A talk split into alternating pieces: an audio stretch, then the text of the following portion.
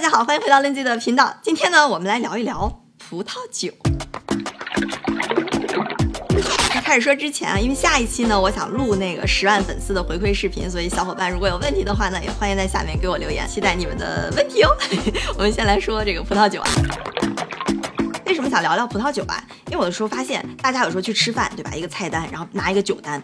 十几页甚至几十页，然后你就坐那儿翻翻翻，除了能看懂一个 red white，然后就感觉一脸懵逼。还有比如说我们想去参加个什么聚会啊，给朋友送个东西，其实送酒是个挺好的这样一个礼物，但是呢，选啥？嗯，就感觉我们经常会看到葡萄酒，但是呢，就对它真的是知之甚少。当然，我也不是什么专家啦，就只是说，当我们了解了一些跟葡萄酒相关这些最基本的常识之后，百分之八九十的问题其实都能迎刃而解。所以下次，哎，我们再去像点个酒啊，送个人呀，就不用俩人一摸黑了，也是，哎，咱提升一下逼格。就比如说大家在那谈笑风生，在那聊酒文化的时候，我们也能就也能听得懂，也能聊上两句。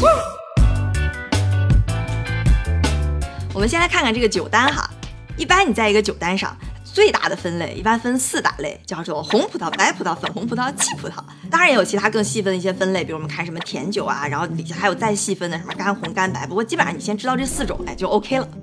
这四种其实分类也很直观了，物理上的一些性质，比如红酒是红的，白酒是白的，粉红酒是粉红的，气泡酒是带气儿的。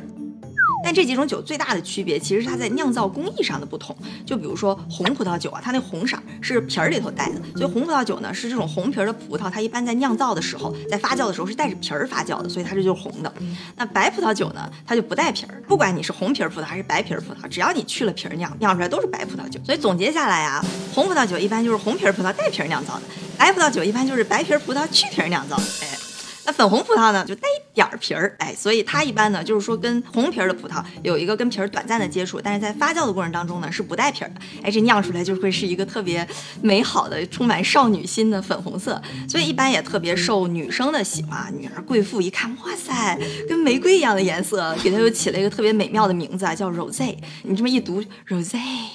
我就感觉是吧？这也其实是呃法国一个特别有名的地方，就是薰衣草香普罗旺斯，它那儿其实就特别盛产 rose 这种酒，就是粉红色的这种葡萄酒。那气葡萄酒是怎么回事？那气儿肯定不是打进去的，那多没有逼格，对吧？酒里的酒精是哪来的？是葡萄里边的葡萄糖经过发酵转化成了酒精。那酒精如果再经过发酵，会转化成什么呢？哎，二氧化碳，对，哎，这就是气泡酒为什么会有二氧化碳了。所以最传统的工艺啊，这种气泡酒是经过了二次发酵才有了这个气儿。但是啊，不是所有的气泡酒都叫香槟，就好像不是所有的牛奶都叫特仑苏一样。那香槟呢，其实是法国一个地区，当然也盛产香槟这种酒。所以从严格意义上来讲，只有那个地方产的酒，我们才把它叫做香槟。所以按这几种最大的类分哈，一般来讲，这个白葡萄酒、rose 还有气泡葡萄酒，就口感会更清爽一些，也更适合新手入门。就比如小姑娘刚开始喝，一般都喝这种。那红葡萄酒呢，就相对来讲，哎，我们更醇厚，更有韵味儿。就比如说啊，咱们跟小姑娘出去约会，人家可能没怎么喝过酒，上去你要给人点酒，那最好就从这种比较清爽的入手。你要上去点一说，哎，我来一个啊波尔多的红酒，听着好像感觉挺那什么的。小姑娘一喝，啊，苦了吧唧，跟个酱油似的，从此就再不跟你去喝葡萄酒了。那小伙这就基本是凉了，对吧？当然说那是最最基本的几个分类，那再往下说，我们看这个酒单也会出现各种各样新的名词，比如说，哎，有的说 Burgundy，有的说 Pinot Noir 就黑皮诺，有的说 Champagne，啊又是 Cabernet Sauvignon 就赤霞珠，一会儿是这个地名，一会儿是一些什么葡萄，葡萄还都不认识，就感觉啊乱七八糟的。但其实说到葡萄酒这儿呢，只要我们先明白了一个小概念哈，就能打开世界葡萄酒的大门了。是哪个概念？就是新世界和旧世界。它其实是一些对国家的一个分类。那旧世界呢，一般就是说那种欧。欧洲比较早期开始酿酒的那个地区的国家，一般就在地中海附近，以法国为首，然后像西班牙、意大利、德国、葡萄牙这些，他们呢就是历史悠久啊，工艺也很传统，所以在这些地区呢，葡萄酒一般是按照它的地区，甚至是再往下酒庄来分类的。所以我们在菜单上看到，比如说波尔多呀、勃艮第呀、香槟呀这些呢，其实就是这种旧世界的国家按照地区来分类的。那新世界呢，哎，正好就相反了，就是移民世界开始之后啊，这个葡萄酒酿造工艺也被带到了世界的各个角落，像是美国、加拿大、什么智利、阿根廷，包括中国啊，都算作叫新世界。那在新世界呢，就没那么讲究了，咱就追求一个量，对吧？追求工业化，追求高效，就是喝喝的高兴。所以在新世界呢，就干脆我们就按都按葡萄来，对吧？就是是什么葡萄就叫什么酒，比如什么。赤霞珠啊，黑皮诺呀，就 Pinot Noir 呀，沙尔内呀，这些呢，一般就是新世界的这些国家，根据葡萄的品种来分类。但是你看菜单的时候，他才不跟你说哪些是旧世界，哪些是新世界，所以就葫芦搅茄子都放一块儿了，那肯定觉得乱了，对吧？我们刚才说新世界按葡萄分，那葡萄跟葡萄就不一样。就比如我们有的时候看品酒师一喝一杯，嗯，啊，此酒这个单宁顺滑，酒体浑厚，深红宝石色泽，有果香，口感饱满，好像很懂的样子啊。所以哎，咱们现在来讲一些较高端的知识。你知道这些啊，你就跟之前说什么知道红葡萄、白葡萄、粉红葡萄、细葡萄，就完全不是一个 level 了。我们说一般品酒有哪几个维度哈？甜度、酸度、酒精度、单宁、酒体。前面这三个很好理解了，甜啊就甜，对吧？在酒里边对应着跟甜相反的叫干，你说干红、干白就这个意思。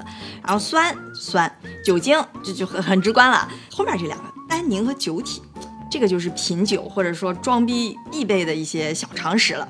单宁是什么意思啊？单宁说白了，其实就是在酒里你喝完之后会感觉涩涩的那个东西，它其实是一种酚类物质啊，就是会刺激这个舌头上、口腔，然后让这个口腔里面的味蕾啊、黏膜收缩，这样就会产生那种涩的感觉。它呢，主要就是在这个葡萄的皮儿和葡萄那个茎里头。所以我刚刚我们说红葡萄酒，哎，重点知识，红葡萄酒是红皮葡萄带皮酿造的，所以呢，只有红葡萄酒里面才会有这种单宁，然后白酒喝着就清爽很多。但单宁它是个很淘气的小东西啊，它呢。就如果说在一个比较冷的环境里边，它就会更涩。这也是为什么我们平时喝红酒的时候不会去特特意的去冰镇。但是白酒，你看它想清爽嘛，一般就哎弄个冰桶放这里，哎冰冰的，喝着感觉比较清爽。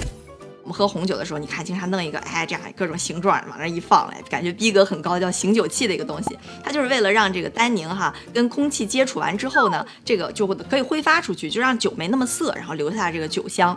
但一般哈，这老酒或者说陈年的酒才需要醒，特别新，比如五年之内的酒，其实一般是不太需要去醒的。红酒那个杯子就是肚子特别大嘛，这个也是因为它想让单宁跟空气接触，然后把单宁给散出去，所以红酒杯一般肚子大一点。那白酒杯呢，它就想把这果香给包裹住，所以口就小一点。都是因为有这个单宁哈，然后才有了后续这一系列的故事。然后我们再说说这个酒体。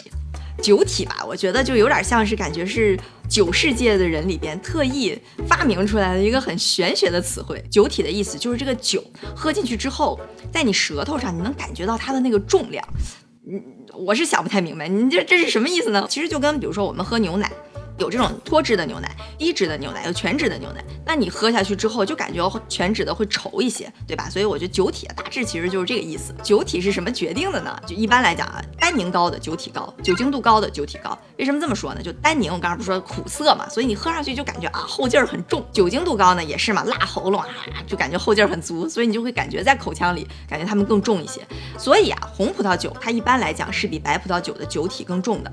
为什么这么说呢？因为红葡萄它一般种植的这个区域会比白葡萄酒更热一些，所以它一般呢就更成熟。熟的话，哎，糖就多，糖多呢，能酿出来的酒精就多，酒精多导致了酒体重。同时呢，刚刚我们说红葡萄酒它单宁也多，所以单宁也都让酒体重。你看，我们之后再去喝酒的时候，就不用光说啊，这个酒好像挺齁的，这个酒感觉挺好喝的，我们就可以说啊，它单宁怎么样，酒体怎么样，哎，就感觉上升到了一个新的 level。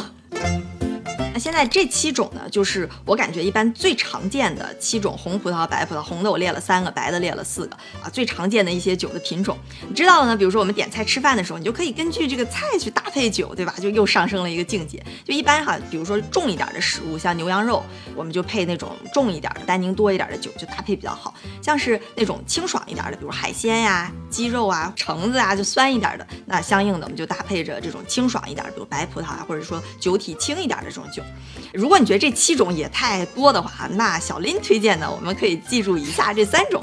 啊，第一个呢就是这个 Pinot Noir，就是黑皮诺。这个呢是在红酒里边酒体比较轻的，就是喝起来比较清爽的酒。所以如果女生想开始尝试红酒呢，我就比较推荐这个啊 Pinot Noir。然后另一个非常重要的原因呢，就是这个其实是小林最爱喝的红酒，大家可以去尝一尝，看看品味是不是差不多啊。Pinot Noir 最著名的产地就是法国的那个 Burgundy，就是勃艮第。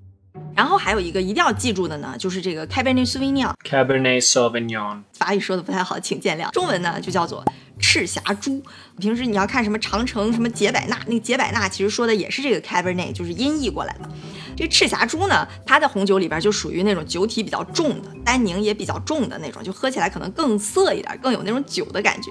Cab 最有名的产地呢，哎，就是法国的名酒区啊，波尔多，当然还有加州的那种 Napa，其实都产很多很多的 Cab。就比如说我们从地理上看啊，这个波尔多就比之前我们说盛产 Pinot Noir 的那个 Burgundy 要更靠南一些，所以它呢产出来的的这个酒，哎，我们稍微上升一点哈，到这个地理层面上，它的气候呢就更温暖温暖一些，所以产出来那个葡萄呢就更熟，就更甜，对吧？甜就酿出来的酒刚才说那一套，酒精更多呀，单宁更重啊，哎，就让它会感觉更。浑厚一点，那跟 Cab 最好的搭配呢，就是牛排了。说红酒配牛排，这里边说的红酒，大多数情况下都可以指这个 Cab。所以啊，比如说，哎，咱们再带小姑娘出去吃饭，你跟人点一个烛光晚餐，来一份牛排，然后你说，嗯，此刻就非常适合来一杯波尔多的赤霞珠，哎，小姑娘就会向你投去。崇敬的目光，就感觉嗯很懂啊。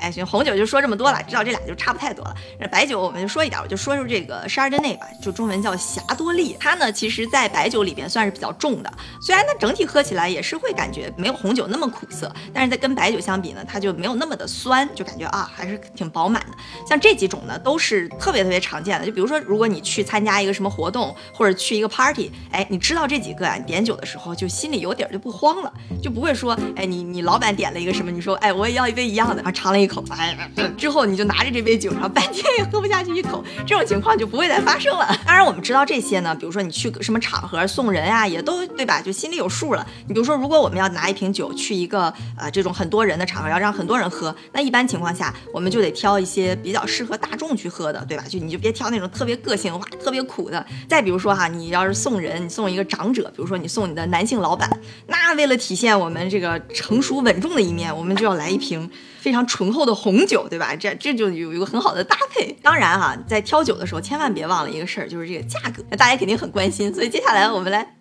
感觉要主持了，稍微说说这个价格啊。因为价格，你看在红酒里面这个特别大，有些可能几块钱、几刀一瓶，有一些啊成千上万的。你说凭什么差距那么大，对吧？到底什么样的酒才是好酒？我们一提到好酒啊，很多人跟我一样，一想到的就是八二年的拉菲，应该是一个传奇的年份。八二年的拉菲，就感觉这个东西好像已经不简简单单是一瓶酒了，而是一个这种社会身份的象征。八二年拉菲，八二年拉菲，八二年拉菲有多贵？查一下，现在差不多一瓶呢，就是几万人民币的样子。那你说八二年的拉菲它为什么这么贵？哎，一是因为八二年，二是因为拉菲。拉菲呢，它其实就是法国波尔多地区的一个酒庄。就比如我们看菜单，一般它要按地区分完了，底下你再看哈，那个酒都写的酒庄的名字。那法国有成千个、上千个酒庄，像拉菲呢，就属于法国的五大名庄之一，所以就算是。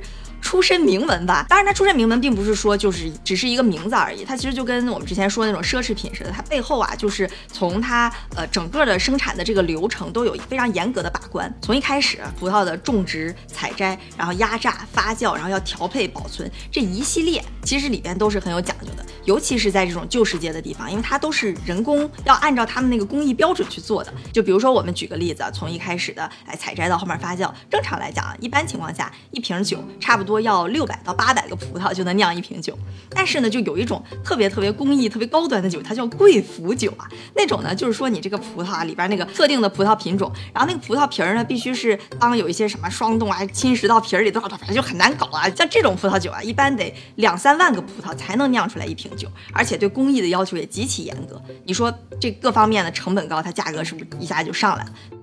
总而言之啊，就是酒庄在这个酒的价格里面，因为它决定了这个酒的品质和酒的各种工艺啊，所以它是价格里面很重要的一个决定因素。那第二个，我们刚刚说它是八二年，对吧？八二年呢，它相当于是在葡萄界的一个大年，就跟我们种粮食大小年儿一样，对吧？大年产出来的葡萄就好。那好的原材料呢，也是这个好酒里边很重要的一部分了。什么样的葡萄算是好葡萄呢？品种肯定不一样了，但是一般情况下，在它自己那个品种里边，就希望它更成熟一点。那一般更成熟的，就糖分更多，就能更能酿酒。所以这种葡萄呢，一般来讲就是呃，我们说好一点的葡萄。所以要想有这种好葡萄呢，那这个气候肯定也是非常重要的，对吧？就是比如说得阳。阳光充足，你肯定不能有什么雨了，对吧？你要整天下雨，那葡萄都豁了。所以你从来没看见说什么伦敦是一个盛产葡萄酒的地区，那因为那个气候肯定就不允许。这也是为什么就地中海沿岸为什么那个旧世界的那五个国家气候特别适合葡萄的生长。而八二年这一年呢，就是哎干旱。